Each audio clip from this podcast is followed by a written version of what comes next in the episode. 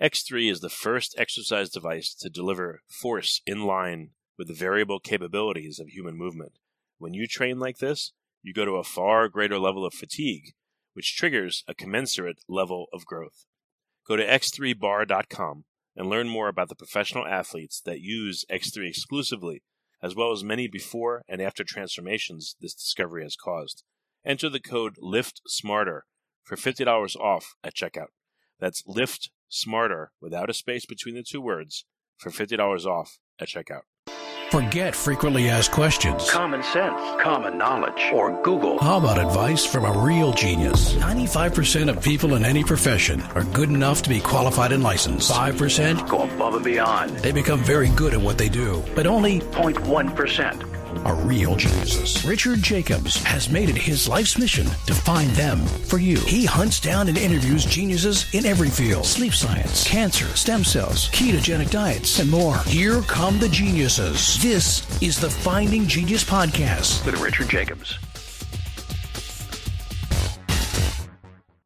Hello, this is Richard Jacobs with the Finding Genius Podcast and the Good Question Podcast. I have uh, Mark Brettler. He's a member of the American Academy for Jewish Research and the Council of the Society of Biblical Literature. Uh, he's a distinguished professor of Jewish Studies, Duke University, and Religious Studies. Many, many accolades, and we're going to talk today about the Jewish Bible and perhaps the Dead Sea Scrolls. So, Mark, thank you for coming. It's really my pleasure. If you would, tell me a bit about your current research and your specialization. Sure. So I'm doing a couple of things at this point. Um, my main area of specialization is the Hebrew Bible or the Old Testament or the Jewish Bible. It goes by all sorts of names. I'll be using them more or less interchangeably. I'm doing some work now on the Book of Psalms, one of the books of the Bible, and trying to understand both what it meant originally and what it has come to mean over time in Jewish, Christian, and secular understandings. I've also become very interested in the history of biblical scholarship.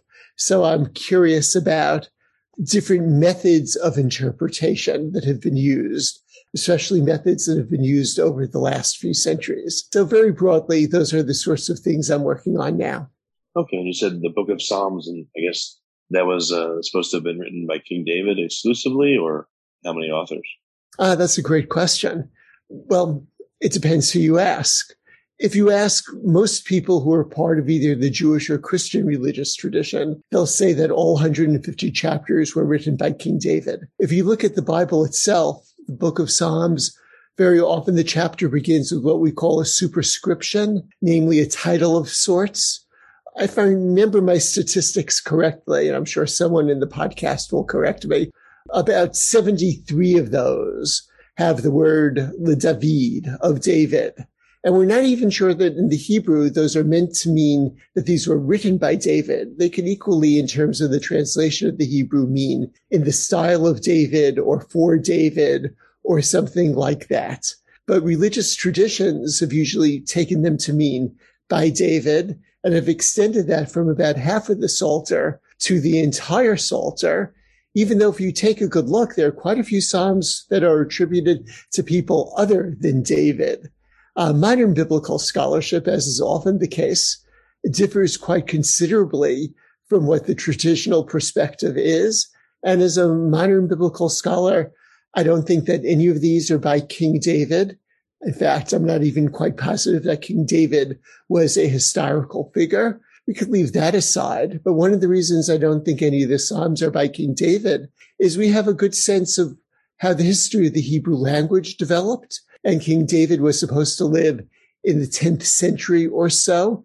And this is simply not what tenth century Hebrew would have looked like. So maybe, maybe, maybe someone could claim, oh, yeah, the original form was by King David, but they've been updated. But claiming that in their current form, they're by King David would be like taking a page out of, you know, a newspaper from twenty twenty-two and to say, oh, yeah, this was clearly written by William Shakespeare, even though contemporary newspaper will obviously have very, very different language than King uh, than what Shakespeare would have. Quick question here. So what are some of the names of the types or forms of Hebrew that have existed, you know, for thousands of years? What is it called? Like I've heard of like Koine Greek, but I don't know the names of, you know, different versions of Hebrew that are older.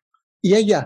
So Koine Greek is simply a common Greek, which was a Greek that was spoken at the time of Jesus. And again, different types of Greek were spoken at different times in different places. And this is totally typical of all languages, which change over time and over geographical areas. So what most people believe in terms of the history of the Hebrew language is that you could speak of three main periods of biblical Hebrew.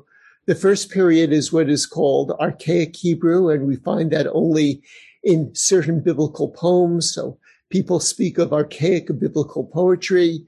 You see this, for example, in the Song of the Sea in Exodus chapter fifteen. You see it in Deborah's song in Judges chapter five, and in a few other fragments here or there. So even to a person who knows Hebrew, biblical Hebrew relatively well, this Hebrew sounds strange. It's like a contemporary person reading Shakespeare with all the these and thys and so forth. Then there is what is called classical biblical Hebrew. But in terms of understanding the periodization of biblical Hebrew, it is important to remember that the Judeans were exiled to Babylonia, first in the year five ninety-seven, some of them, and then eleven years later, more were exiled in the year five eighty-six. And the main language at that point in Babylonia was Aramaic, which is a cousin of Hebrew. And at that point, Aramaic started to have a great deal of influence on biblical Hebrew. So people speak of classical biblical Hebrew in terms of the Hebrew before the Babylonian exile, and then use the term late biblical Hebrew for Hebrew, perhaps in the Babylonian exile, but certainly after the Jews returned from the Babylonian exile, starting in the year five thirty-eight B C or B C E. So again, this is natural. So for example, English in Texas is going to sound different than English in North Dakota, simply because of the country that each of those states is next to. So language changes over time, language changes over geography. And again, one of the reasons, many reasons for reading and appreciating the Bible in the original Hebrew is these are the sorts of things that you could see only in the original. Translation tends to obscure all of these dialectical differences. Yeah, that makes sense. What what was the name or form of Hebrew that was the last one before it kind of went uh, extinct for? Well, we, we're never quite sure. That's a good, I appreciate the way you phrased that. So that's typically called late biblical Hebrew, but uh, late biblical Hebrew would transition uh, then to the Hebrew that was spoken at the time of Jesus and earlier, and into Rabbinic Hebrew, the Hebrew in which many of the books of rabbinic literature were written in. Some of those were written in Hebrew. Some of those were written in Aramaic as well. And Hebrew eventually went extinct as a significant spoken language, but certainly existed as a written language throughout all of Jewish history. And in fact, even to some small extent as a spoken language. So for example, in the Middle Ages, when Jews from very different um, parts of the world would try to communicate with each other. Let's say Jews from North Africa and Jews from uh, Europe, they would often try to communicate in some sort of Hebrew, even though it was a Hebrew which was largely based on their knowledge of scripture. So it never quite went distinct. Some people thought that Hebrew did go distinct, did become extinct in the early years of the first millennium, in other words, around the time of Jesus or a little bit later. But we, but archaeologists have found, for example, letters from the second century of the Common Era, which are written in Hebrew, which is a very good indication that Hebrew did not go entirely extinct until several centuries later. But again, not entirely, more or less extinct till several centuries later. When you exercise with greater force, you trigger greater gains. Shown in sixteen out of sixteen studies, variable resistance grows muscle faster than weights alone. Go to x three bar dot com and learn more about the professional athletes that use X three exclusively, as well as many before and after transformations this discovery has caused. Enter the code LIFTSMARTER for fifty dollars off at checkout. That's LIFTSMARTER without a space between the two words for fifty dollars off at checkout. Thank you. Well, did the the use and reading and worship of the Old Testament itself keep, you know, the Hebrew language alive? Was that the, I guess, the pilot light that kept it going, at least in some form, throughout the, you know, thousands of years? Yeah, I like your image as a pilot light. It certainly did. Yes. Hmm, interesting. I guess it'd be weird to uh, to read a language for so long, but no one really to formally speak it. But again, still they could read it. They would have had to as they as they read the Bible. I guess they'd have to sound it out in their mind, the reader. Oh, they, they certainly speak it aloud. Oh, yeah. I mean, they. First of all, it's important to realize that until the Renaissance, almost all reading was reading out loud. And there's all sorts of evidence before the Renaissance that when people were reading things silently, it was frowned down upon or sometimes seen negatively as some sort of magical experience. But it's, it's important to realize that the Torah, the first part of the Hebrew Bible, is read liturgically every Sabbath, every Shabbat in synagogue. And to the extent that people were literate, they would have been following along with books. So hearing Hebrew was definitely part of the every week Jewish liturgical experience. And almost all the prayers are in Hebrew as well. So this is something that people would have been familiar with. Maybe a good analogy, a partial analogy may be the status of Latin in the Western Church before Vatican Two, where many people had some, you know, vague familiarity with Latin if they were Catholic as a result of the Mass being in Latin. But I think in Judaism, again, this is where this analogy may break down. The Mass, as far as I understand, was more or less the same every week. In the case of Judaism, every week you would be hearing a new section of the Torah. So that would, you're really hearing a lot of Hebrew, and you would have been, to the extent that you were following along, uh, increasing your literacy in Hebrew. And just one more comment about following along and understanding is there was a tradition which still continues in a small number of Jewish communities of reading the Torah in Hebrew and reading a translation of it in a different language in between. So that if you're hearing the Hebrew, then hearing it in another language, that really would have increased your proficiency, at least in understanding the Hebrew, if not necessarily being able to speak it. So I think, and I, I so much appreciate that you're asking and spending so much time about this, because it really does reflect the importance of Hebrew, even in an ongoing way, within the Jewish community, which is really very different. There's nothing quite comparable to that, at least in Western Christianity after Vatican Two. So what happened to Judaism during the time that there was no real active Hebrew spoken, or barely any, that was just confined to, again, the, the you know the Torah or the, the Hebrew Bible? Uh, I mean, Judaism continued to develop. People continued to be able to at least understand the Bible. And like any religion, it developed as a result of internal factors, and it also developed as a result of the relation it had with the different countries that hosted it. So Judaism con- changed, Judaism continues to change, and I would argue more broadly about religion. As some religious traditions claim, oh, you know, give me that old-time religion. We have never changed, but all religions change over time, and so that includes Judaism as well. Before we get started, I have a quick favor. I've been self-funding the Finding Genius podcast for five years now. I've done over three thousand episodes, and as you can see on YouTube, we're up over a million views on the channel, which is fantastic. The next thing I really want to push on is to get up to ten thousand subscribers, because once we do, we'll be able to put a donate button, and uh, we'll be able to solicit donations uh, to help keep the podcast running and to also get the Finding Genius Foundation moving along. We have a big project studying anxiety, depression, and P T S D, and working on a product to help people overcome these problems, uh, because I've seen them explode recently after the uh, you know the last two years of the whole virus situation. So if you would, please subscribe to the podcast. That would help us tremendously. Give us a thumbs up. And check in the description for Buy Me a Coffee. It's about five bucks. If you could buy me a coffee, I'd really appreciate it. It would help keep the channel going, and I love coffee. Thank you. But I wonder, would people pray in Hebrew? Would they pray in their language? And the only time they would encounter Hebrew is in, you know, once a week when it would be read to them. Um, you know, their daily interactions probably wouldn't be in Hebrew. Again, their prayers wouldn't be in Hebrew. So like the way they experience their culture would be, ironically, I guess, in, in different languages instead of Hebrew. So it's just kind of a strange, I don't know how to put it, but it just, it, I usually get an odd feeling. I just wonder what happened to the faith over the hundreds of years, that uh, thousands of years that this happened.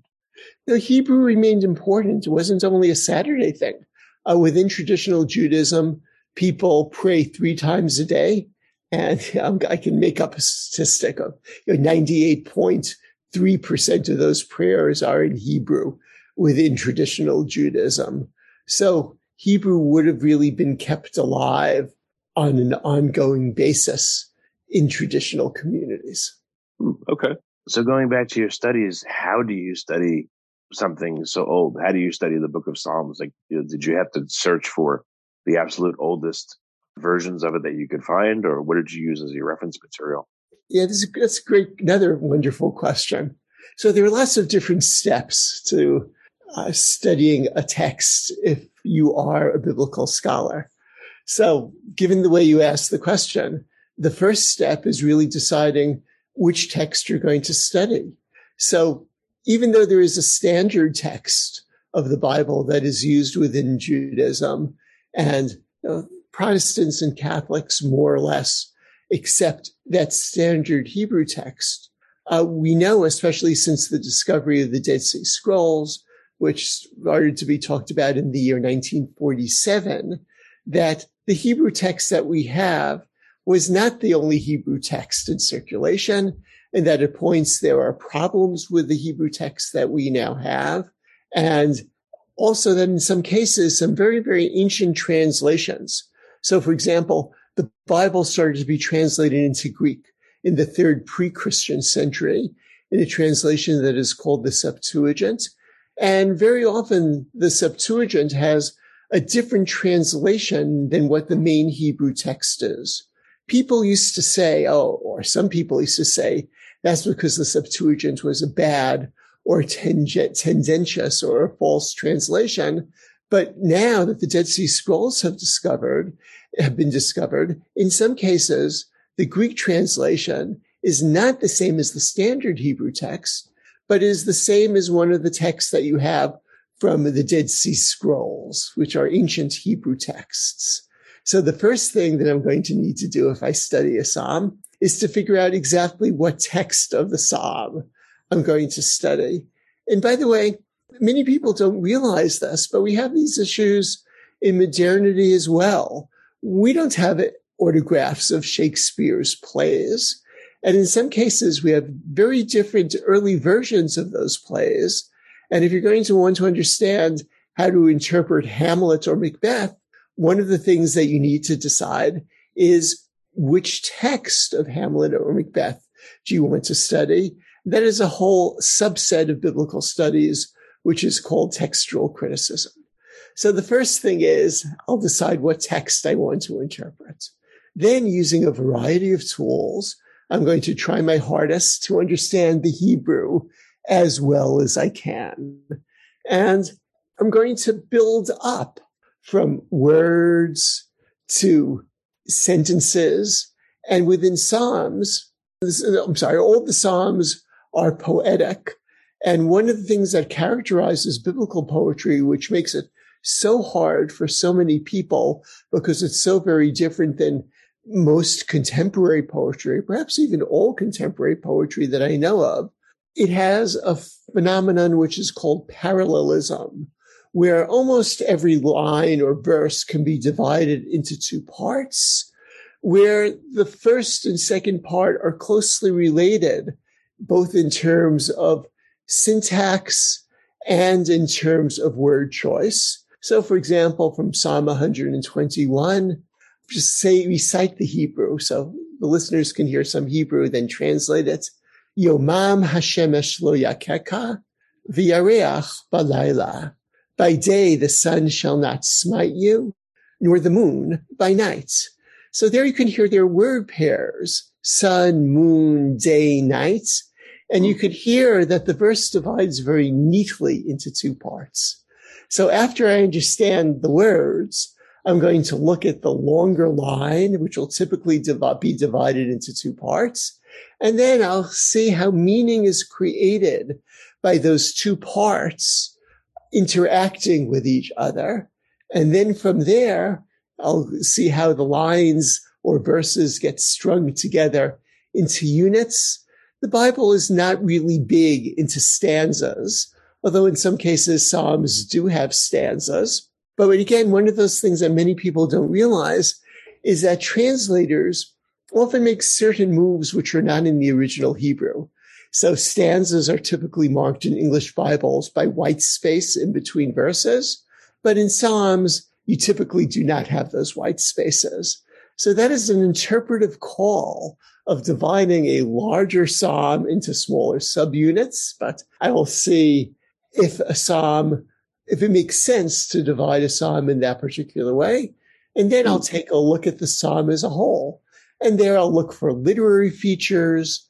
I'll be curious about how the psalm might have been used in the temple, because most people, scholars think that some, many of the psalms, or perhaps even most of the psalms, originated in the liturgy of the temple in Jerusalem.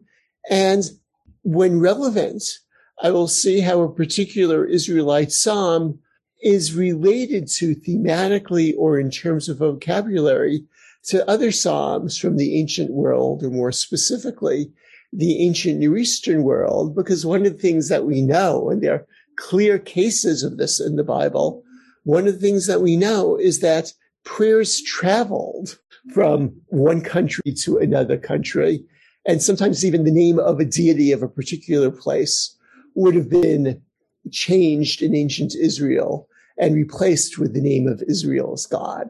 So those are an initial set of questions I will ask.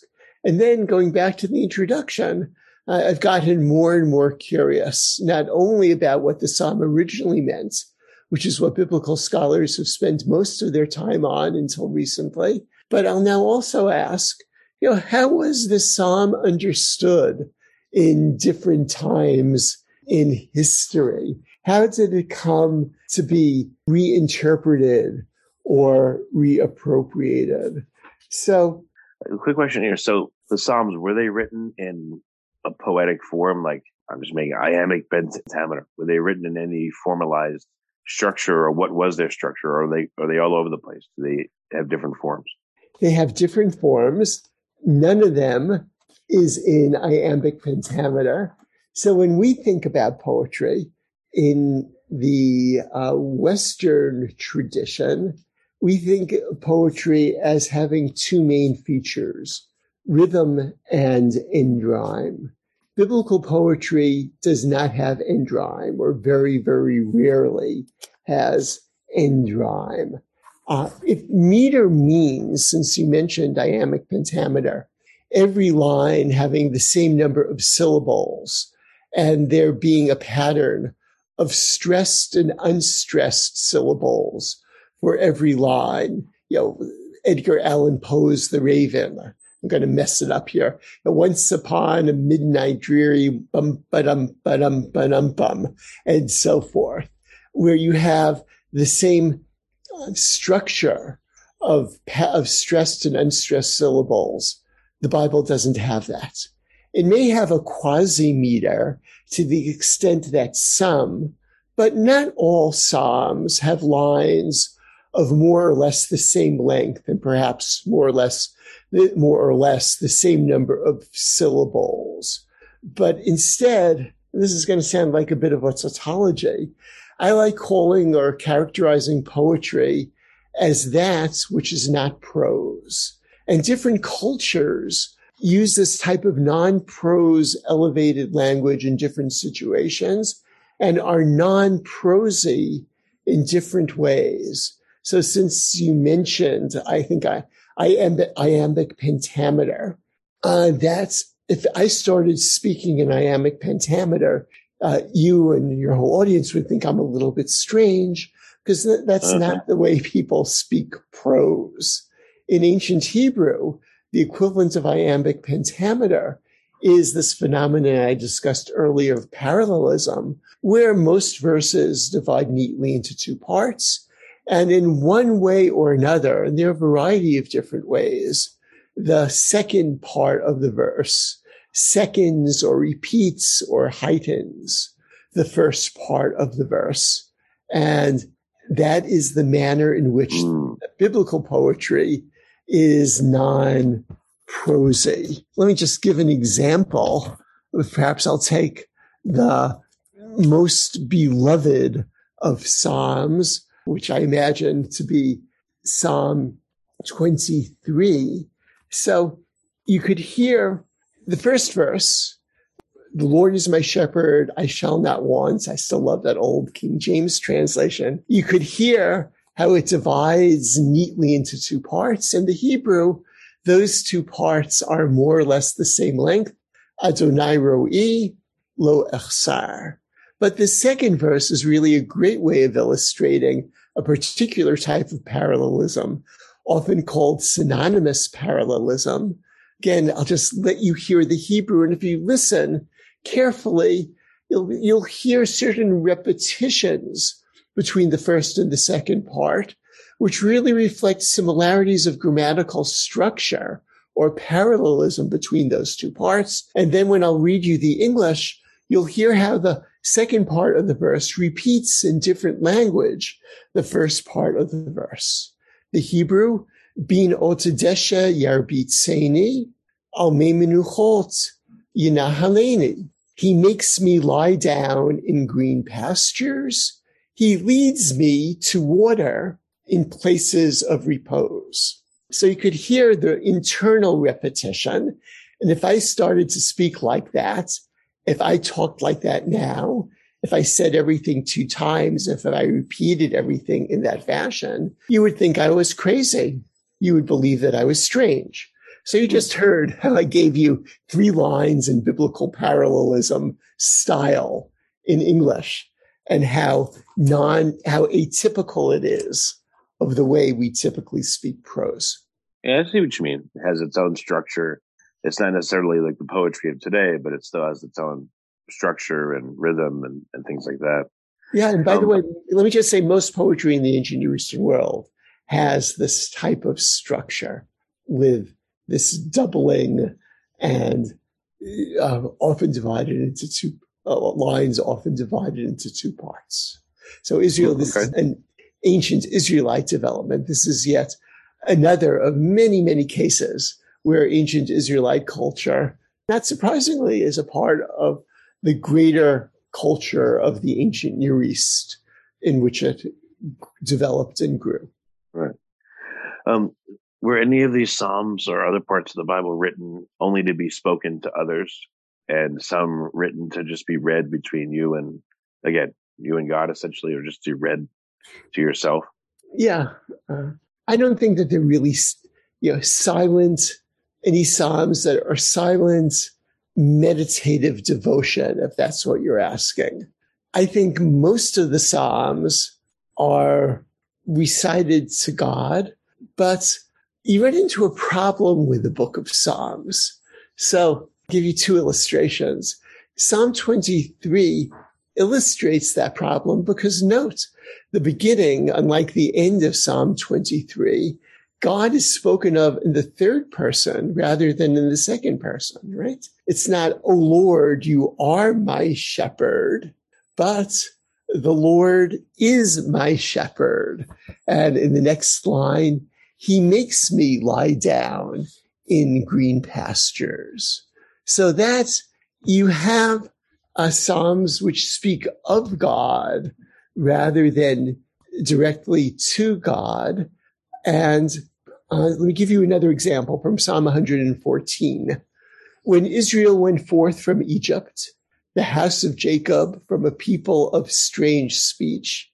Again, I paused in the middle. You could hear the balance or the parallelism. Judah, um, Judah became his holy one, Israel, his dominion. Again, I maybe overemphasize the parallelism in my reading, but note how you twice have his, not your. And one of the things that I've discovered about Psalms, which is something that I've written about that I'm working on more and more, and when we think about prayer, we usually think about it in terms of a vertical aspect, that we as individuals or as a community are, in quotes, speaking to God, asking God for some help, thanking God, et cetera. But a reasonable number of these Psalms speak about God rather than to God. And I think that one of the functions of prayer is to create communities where everybody is praying the same thing. And doctrine is often shared in prayer. Uh, you could think of this in terms of various confessions that you have within the Christian community, where notions of belief are discussed in prayer. And that is to create a horizontal relationship where a very famous priest said in the twentieth century, those who pray together stay together. So again, going back to the beginning of my answer, I don't think you had much silent meditation, but you had prayer creating a community in the biblical period in the same way that I think you have that now as well. Okay, that makes sense, yeah. So who do you think wrote, what, what, who are some of the people that wrote the Book of Psalms, or, or rather, why would they write it? What was the context of society at that time, and why do you think these were written, and by whom? Yeah, so let me start with your original question, because it's a question that I get asked a lot. And the basis of that question is really a very, very strong distinction between much of the ancient Near Eastern world and to some extent the later Greek world and certainly the modern world, where authorship and ascription of a written work to one particular individual is very, very central. So we don't know, we meaning biblical scholars, do not know the author of any psalm.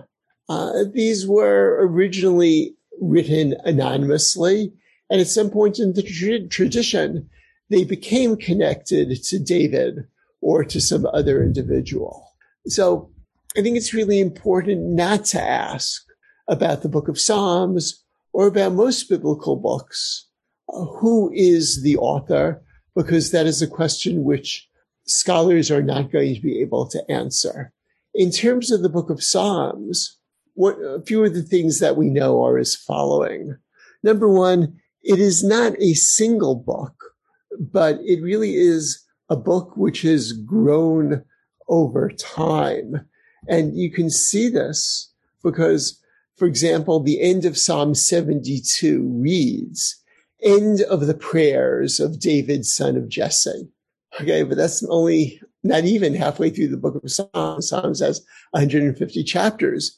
And some of the later chapters, indeed, in their first verse or superscription, have the word L'David, to David, or of David, or by David, however you might translate that. Now, some Psalms also, and here, you know, your own leisure, listeners, please open your Bibles and take a look at Psalm fourteen and at Psalm fifty-three, and you will see that those Psalms are nearly identical. So sometimes a Psalm might originate, and somebody would riff off that Psalm a little, or naturally change over time. And in terms of your more specific question of how did they originate, when did they, when were they used? Most of the Psalms probably originated, and here you could hear I'm using the words most and probably, so I'm really hedging my bets, were written for worship in the Jerusalem temple or in relation to the Jerusalem temple.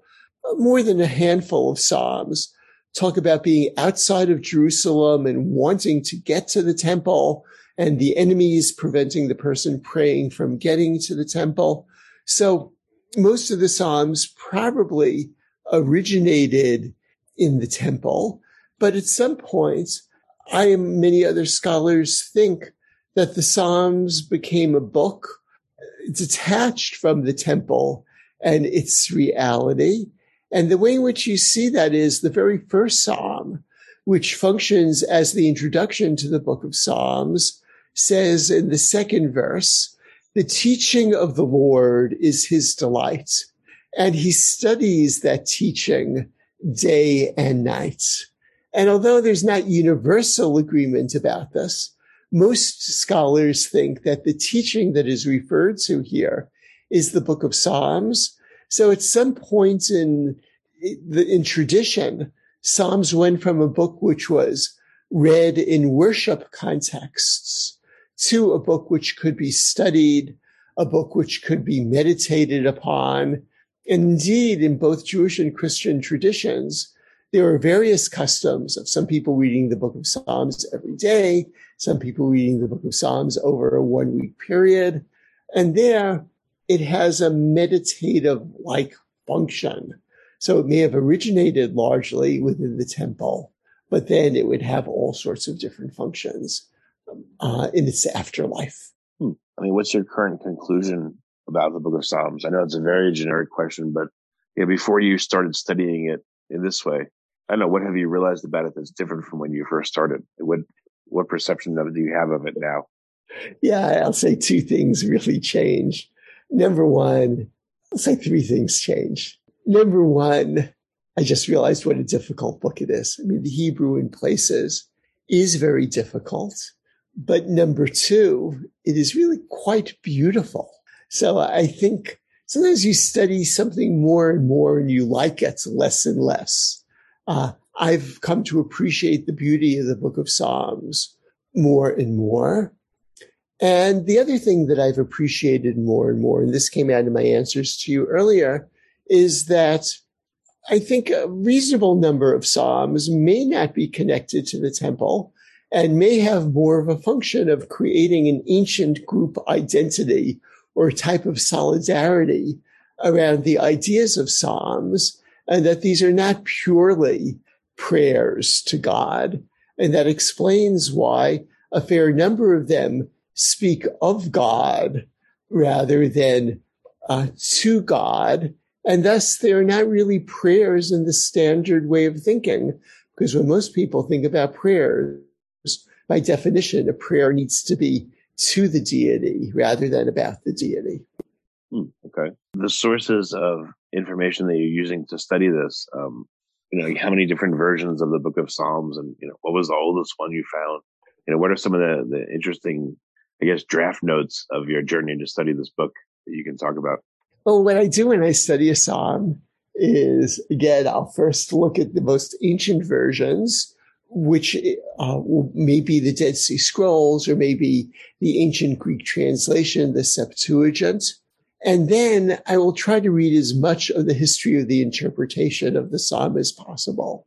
So even though a modern biblical scholarship, what is often called historical critical scholarship, has its own set of rules for how the Bible should be understood, often pre-modern scholarship offers useful sorts of insights or interesting interpretations. And I just read as much as I can. You know, I actually recently reorganized my library, so I must have a good, you know, thirty, forty different commentaries on the Book of Psalms. When I work on each psalm, I will read through each commentary, tens of other books on psalms. You know, I'll read, I'll process, I'll give my mind a little bit of rest, and then I'll try to decide at least how I think what the psalm meant in its most original context, which as a bibl- as a pretty standard biblical scholar, if there is such a thing, is the main thing that I'm in, that I am interested in. Although, as I said before, I have some subsidiary interests as well in how the psalm was interpreted over time. Yeah, how many different authors do you intuit there are in the Book of Psalms? Ooh, like there, well, here it really gets complicated because traditionally there are one hundred fifty psalms, uh, but life is complicated. Psalms nine and ten in the, ver- the account that we use were clearly one psalm originally. And the way we know this is because Psalms nine and ten together are what are called an acrostic, or an alphabet psalm. There are a few of these in the Book of Psalms. Uh, you have this, for example, in Psalm, both Psalm one eleven and Psalm one twelve. You have this in Psalm one forty-five and some others, where one verse starts with the equivalent of A, Aleph. Next verse or a few verses later start with B, Bet, and so forth. And the acrostic there is spread over two Psalms. So it's very clear that Psalms nine and ten originally were written as a single composition. And in some cases, a single chapter of Psalms uh, has more than two compositions in it. Or if you look, for example, at Psalm one thirty-seven, the very famous By the Rivers of Babylon, it looks like there is, origin- there is an original Psalm, which is the part that most people know. Then it looks like three verses were added or tacked on at the end as a type of supplement, different style, slightly different content, and, and so forth. So I don't even know how many Psalms there are. And I don't really know if some Psalms were written by the same people. Uh, I think that stylistically, the amount of nuanced differentiation that we can make in biblical Hebrew is relatively small. And I don't think that I can really determine that you know, three Psalms or five Psalms or eight Psalms were written by the same person. So I really have no idea how many different you know, hands or voices are reflected in the Book of Psalms. Uh, I would guess more than, given that there are one hundred fifty chapters, you know, certainly more than one hundred. I think in some cases there may be Psalms that were written by the same person, but I don't think that there are many cases like that. Huh. Why are they in the order that they're in, you think? Like, who, who put this together, and what do you think they're... That's you know, a, that, that, that's, a, that's a question. I'm sorry, the reason I laughed that way is because if you asked that question thirty years ago, I, do, I would have been quite surprised by it, because an anecdote that people used to tell about the three consecutive books of Psalms, Proverbs, and Job is that in Psalms, there is no connection between one chapter and the next. In Proverbs, at least in the middle section, where each verse is on a different topic, there's no connection between one verse and the preceding and following verse. And in Job, where the Hebrew is so very difficult, people used to say there's no connection between one word and the next and previous word. But things have changed over the last few decades in the study of the Book of Psalms. And some scholars, I'm actually not among them, have become very interested in the structure of Psalms, in whether the Book of Psalms as a whole tells a particular um, message. So one thing that we do know about structure is that in some cases, Psalms which are very similar to each other are put next to each other, like Psalm one eleven and one twelve have uh, the same acrostic style, similar quasi-meter, and so forth. We also know that there are some collections. So, for example, Psalm one twenty begins a collection of Psalms, which in Hebrew has start, each one starts with the word or its equivalent, phrase or its equivalent, Shir HaMa'alot, a song of ascent, and that continues through Psalm one thirty-four. So sometimes there were eight, there were ancient collections which grouped Psalms together. In terms of the mega structure of all one hundred fifty chapters, one of the things that has been suggested, I don't necessarily buy into it. I think this is more of an accident than an intentional editing, is that many Psalms in the first part of the Psalter have pleas to God. They are what are called laments. And many of the Psalms in the second half or I'm sorry, they're called laments or petitions. Many of the Psalms in the second half of the Book of Psalter are hymns or thanksgivings, uh, songs of thanksgiving to God. And that's one of the things that people have suggested in terms of the broader structure of the Book of Psalms, is that there is a general movement from being in straits or distress with these laments or petitions to having been saved and therefore singing songs of thanksgiving or hymns to God. So people, some people see a structure of uh, positivity or redemption almost from the beginning to the end of the Book of Psalms. I think that in broad strokes, that structure is there. I think it is very difficult to show that that structure is intentional and meaningful in the book. But your question of sort of looking for a structure in this large book is very much what Psalm scholars in the last few decades have been trying to figure out. And do um do some or all the Psalms have a reference somewhere else in the Bible or a provenance from a different part of the Bible? Or do they seem to, I don't know, just be people's experiences with gods or thoughts about God as yeah. they go about their lives? Uh, so let me answer that question in a couple of different ways. I mean, some Psalms are mentioned elsewhere in the Bible, especially in one of the latest biblical books, which nobody reads, the Book of Chronicles. You have some Psalms, we have more or less mashups of several Psalms, which appear in the Book of Chronicles.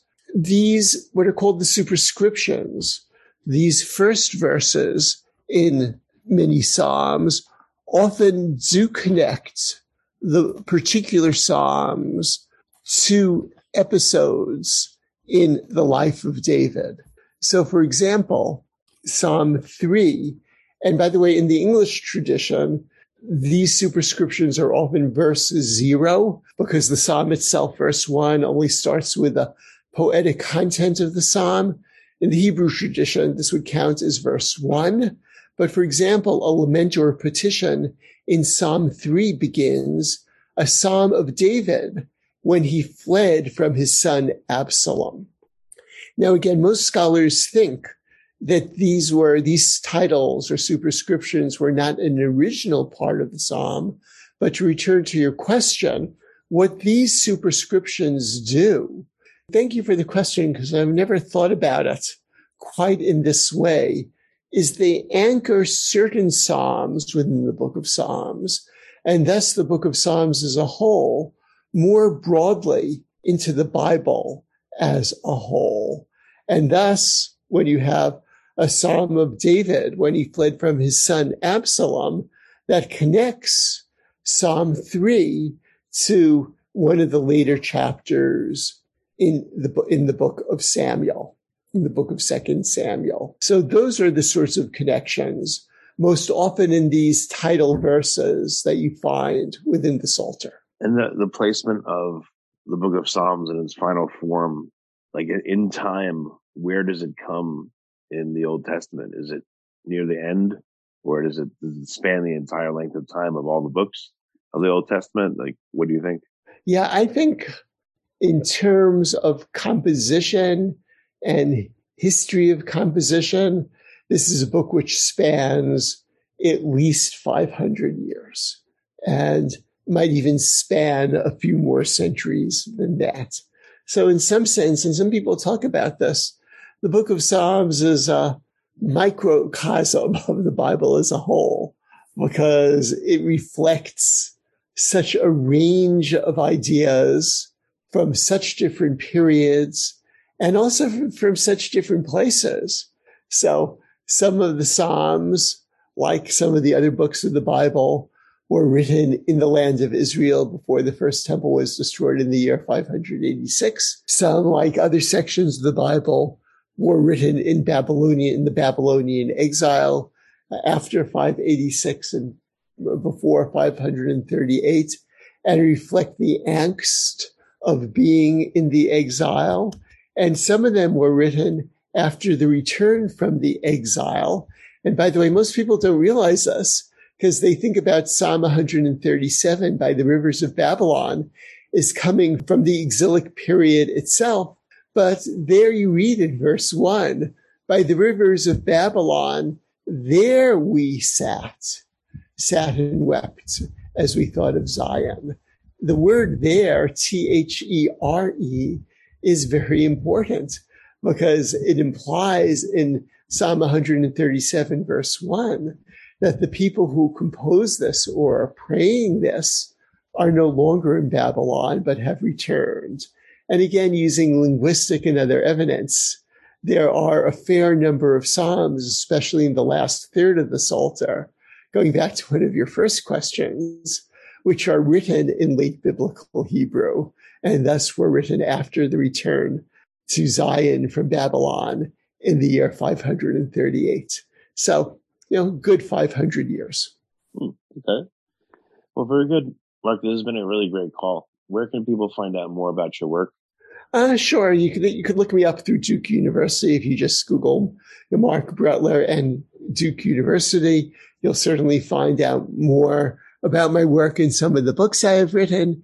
If you're more, cu- if you're more generally curious about the Book of Psalms and indeed about the Old Testament or the Hebrew Bible as a whole, I wrote a book called How to Read the Jewish Bible, which you, you might find helpful. And again, the best thing to do is to read the Bible. And I was involved in several publications of the Bible with notes. One of them is called the Jewish Study Bible. And indeed, many of my notes on the Book of Psalms, in the Book of Psalms in the Jewish Study Bible, are by me. And there's, you can't replace reading about something with reading something. So I would encourage everybody, oh, if you want to do it devotionally, that's fine. If you are doing it intellectually because you're curious about the place of the Bible in America, how the Bible has changed over time, what the Bible originally meant, pick up any Bible that has notes. And you don't have to be Jewish to use the Jewish Study Bible, where my co-editor, Adele Berlin, and I, Uh, working with a team of people, have tried to explain many of the difficulties in the Bible. And the reason we do that is, you know, it's, it's an ancient book. Even in English translation, it's hard to read and understand. So I would really encourage those who are more interested to pick up that book or something like the New Oxford Annotated Bible, which offers brief notes uh, about what the Bible meant and continues to mean. Very good. Well, Mark, again, thank you so much for coming on the podcast. I appreciate it. Wonderful questions, Richard. I really appreciate it. Thank you very much. Remember, before you go, X three is the device that will give you the body you want, one that your partner and your kids will admire you like you're a superhero. Go to x three bar dot com and learn more about the professional athletes that use X three exclusively, as well as many before and after transformations this discovery has caused. Enter the code LIFTSMARTER for fifty dollars off at checkout. That's Lift Smarter without a space between the two words for fifty dollars off at checkout. Thank you. You've been listening to the Finding Genius Podcast with Richard Jacobs. If you like what you hear, be sure to review and subscribe to the Finding Genius Podcast on iTunes or wherever you listen to podcasts. And want to be smarter than everybody else? Become a premium member at finding genius podcast dot com. This podcast is for information only. No advice of any kind is being given. Any action you take or don't take as a result of listening is your sole responsibility. Consult professionals when advice is needed.